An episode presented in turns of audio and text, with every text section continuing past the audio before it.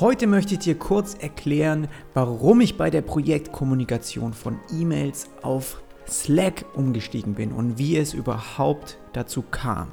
Und gerade in der Anfangsphase sind mir dann direkt so ein paar Vorteile aufgefallen, auf die ich heute so ein bisschen eingehen möchte. Und wie du weißt, geht es bei uns natürlich in der kreativen Branche immer darum, Abläufe zu optimieren und zu verbessern. Und vielleicht hilft dir deshalb auch diese kurze Folge heute, ähm, ja, sozusagen dein Team von einem Wechsel zu überzeugen.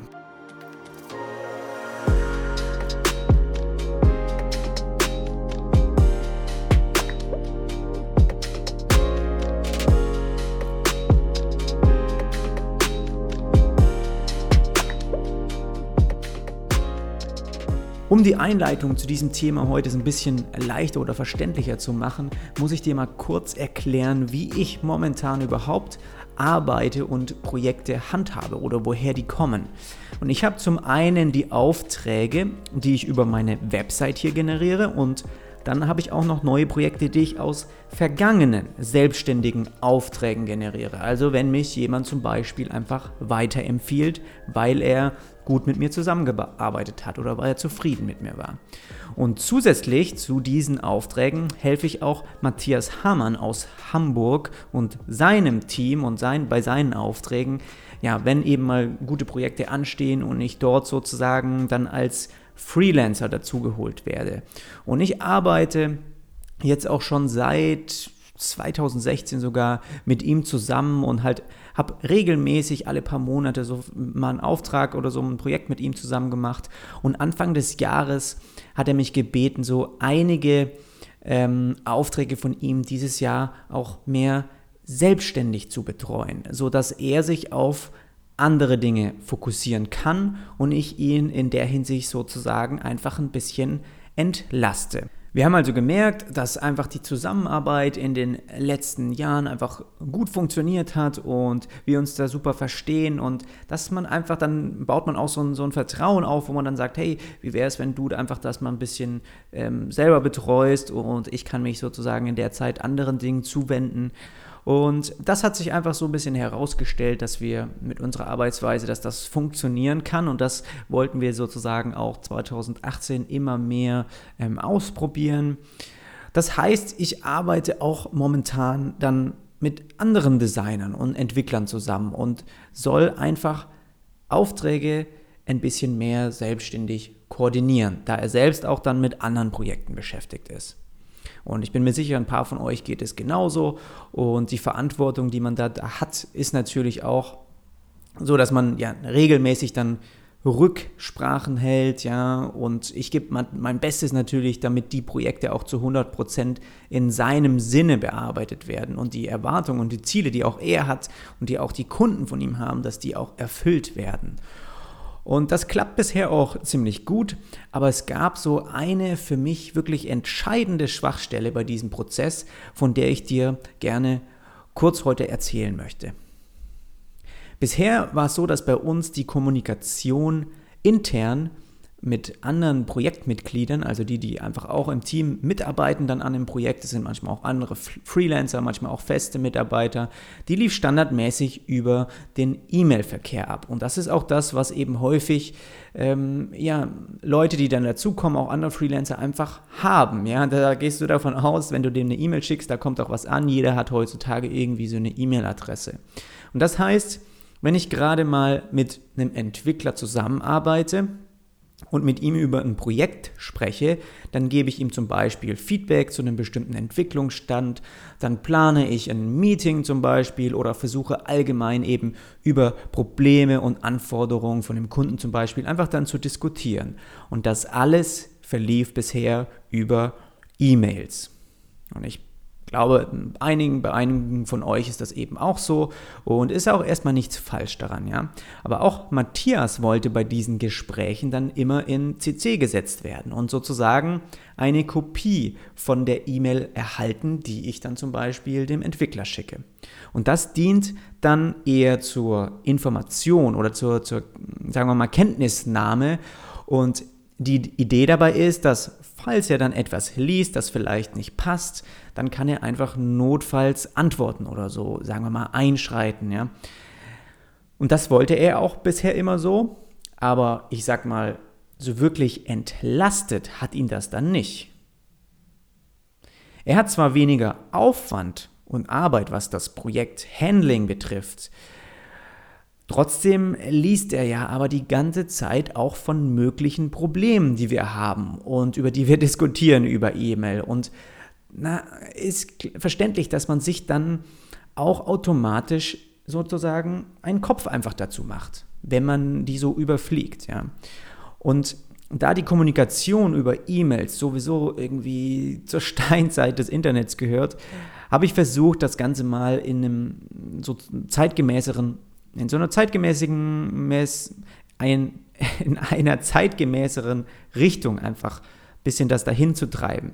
Und ich habe deshalb vorgeschlagen, als ersten Step die Kommunikation, die wir innerhalb des Teams führen, einfach mal ähm, über Slack laufen zu lassen. Weil das ist auch das, was ich von anderen kreativen Teams schon oft gehört habe, dass die eigentlich nur noch damit arbeiten und auch in den USA oder auch ähm, in, in verschiedenen Branchen wird das einfach sehr häufig eingesetzt. Und wenn das so viele nutzen, muss auch irgendwas dran sein. Und deswegen, ich habe das auch ähm, unterschiedlichen bin ich auch schon mal verschiedenen Slack-Channeln so beigetreten, wo man einfach so ein bisschen über ja, allgemein über sonstige Dinge irgendwie diskutiert, aber nie wirklich so um produktiv zu arbeiten. Und das war sozusagen der erste Fall, wo wir das einfach mal testen konnten.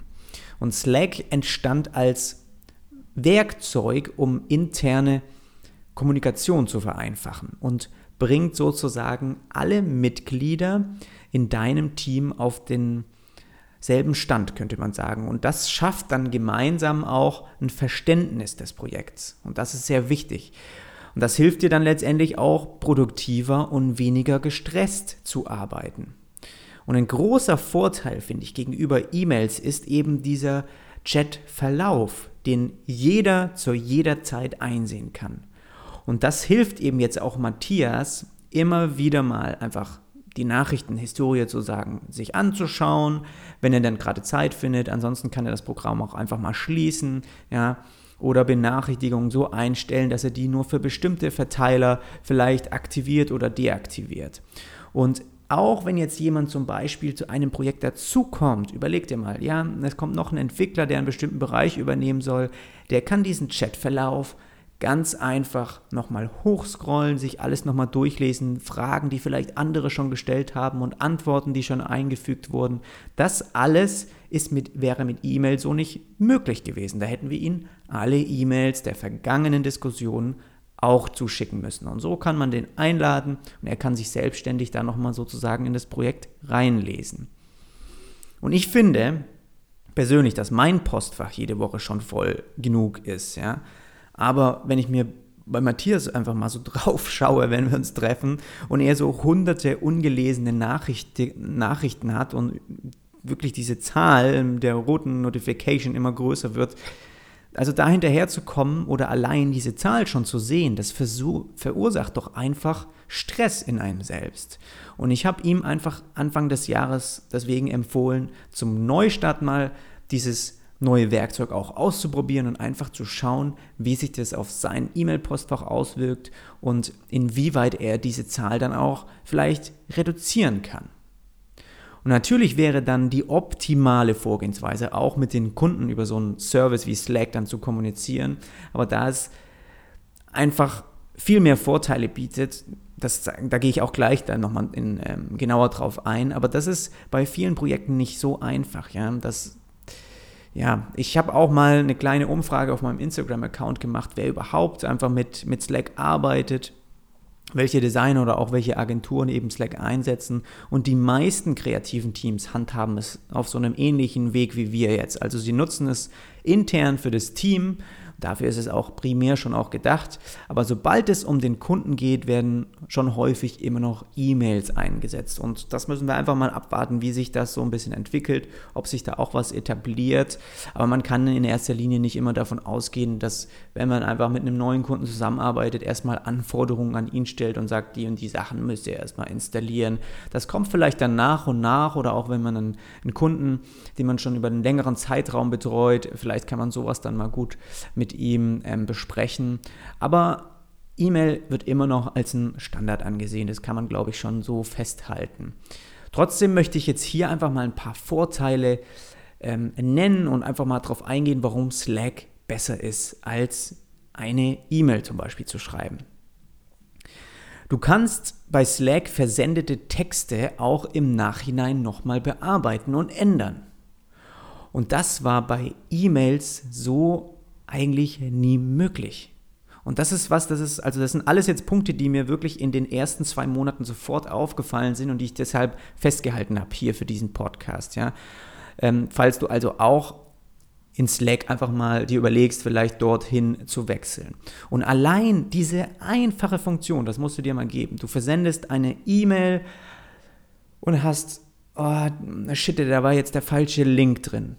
Zack, schickst du eine hinterher. Und die war aber auch noch mit einem CC gesetzt bei zehn anderen Leuten. Und die kriegen dann auch wieder eine Nachricht. Und nur weil du vielleicht einen Link vergessen hast oder du musst noch mal ein paar Monate später aktualisiert sich vielleicht der Link und äh, es muss noch ein zusätzlicher reingefügt werden. Dann musst du wieder eine E-Mail schicken. Und so, da könntest du eigentlich einfach diesen Text, den du schon mal geschrieben hast, verbessern und einfach nochmal kurz bearbeiten. Allein diese simple Funktion finde ich schon viel, viel mächtiger gegenüber einfach neue E-Mail anzuklicken, nochmal jeden Empfänger einzutragen und nochmal den richtigen Link zu schicken. Ähm, ja, und ich finde, über E-Mails ist es nicht einfach, so eine gute Projektübersicht überhaupt zu bekommen. Das heißt, dann ist es ja nicht so, dass über den Zeitraum in den nächsten Wochen meinetwegen es nur um ein Projekt geht. Dann geht es ja auch mal um zwei, drei verschiedene. Dann hast du auch noch Newsletter, die reinkommen. Dann schreibt dir vielleicht auch noch deine Oma oder dann äh, chattest du vielleicht mal hin und her, wie bei mir auch häufig dann mal mit irgendwelchen Newsletter Newsletter-Abonnenten oder Podcast-Hörern. Und ja, das häuft sich ja alles. Und ich meine, wenn du auf eine E-Mail antwortest, dann die meisten E-Mail-Programme kategorisieren das sozusagen schon dir in einer schönen Sammlung.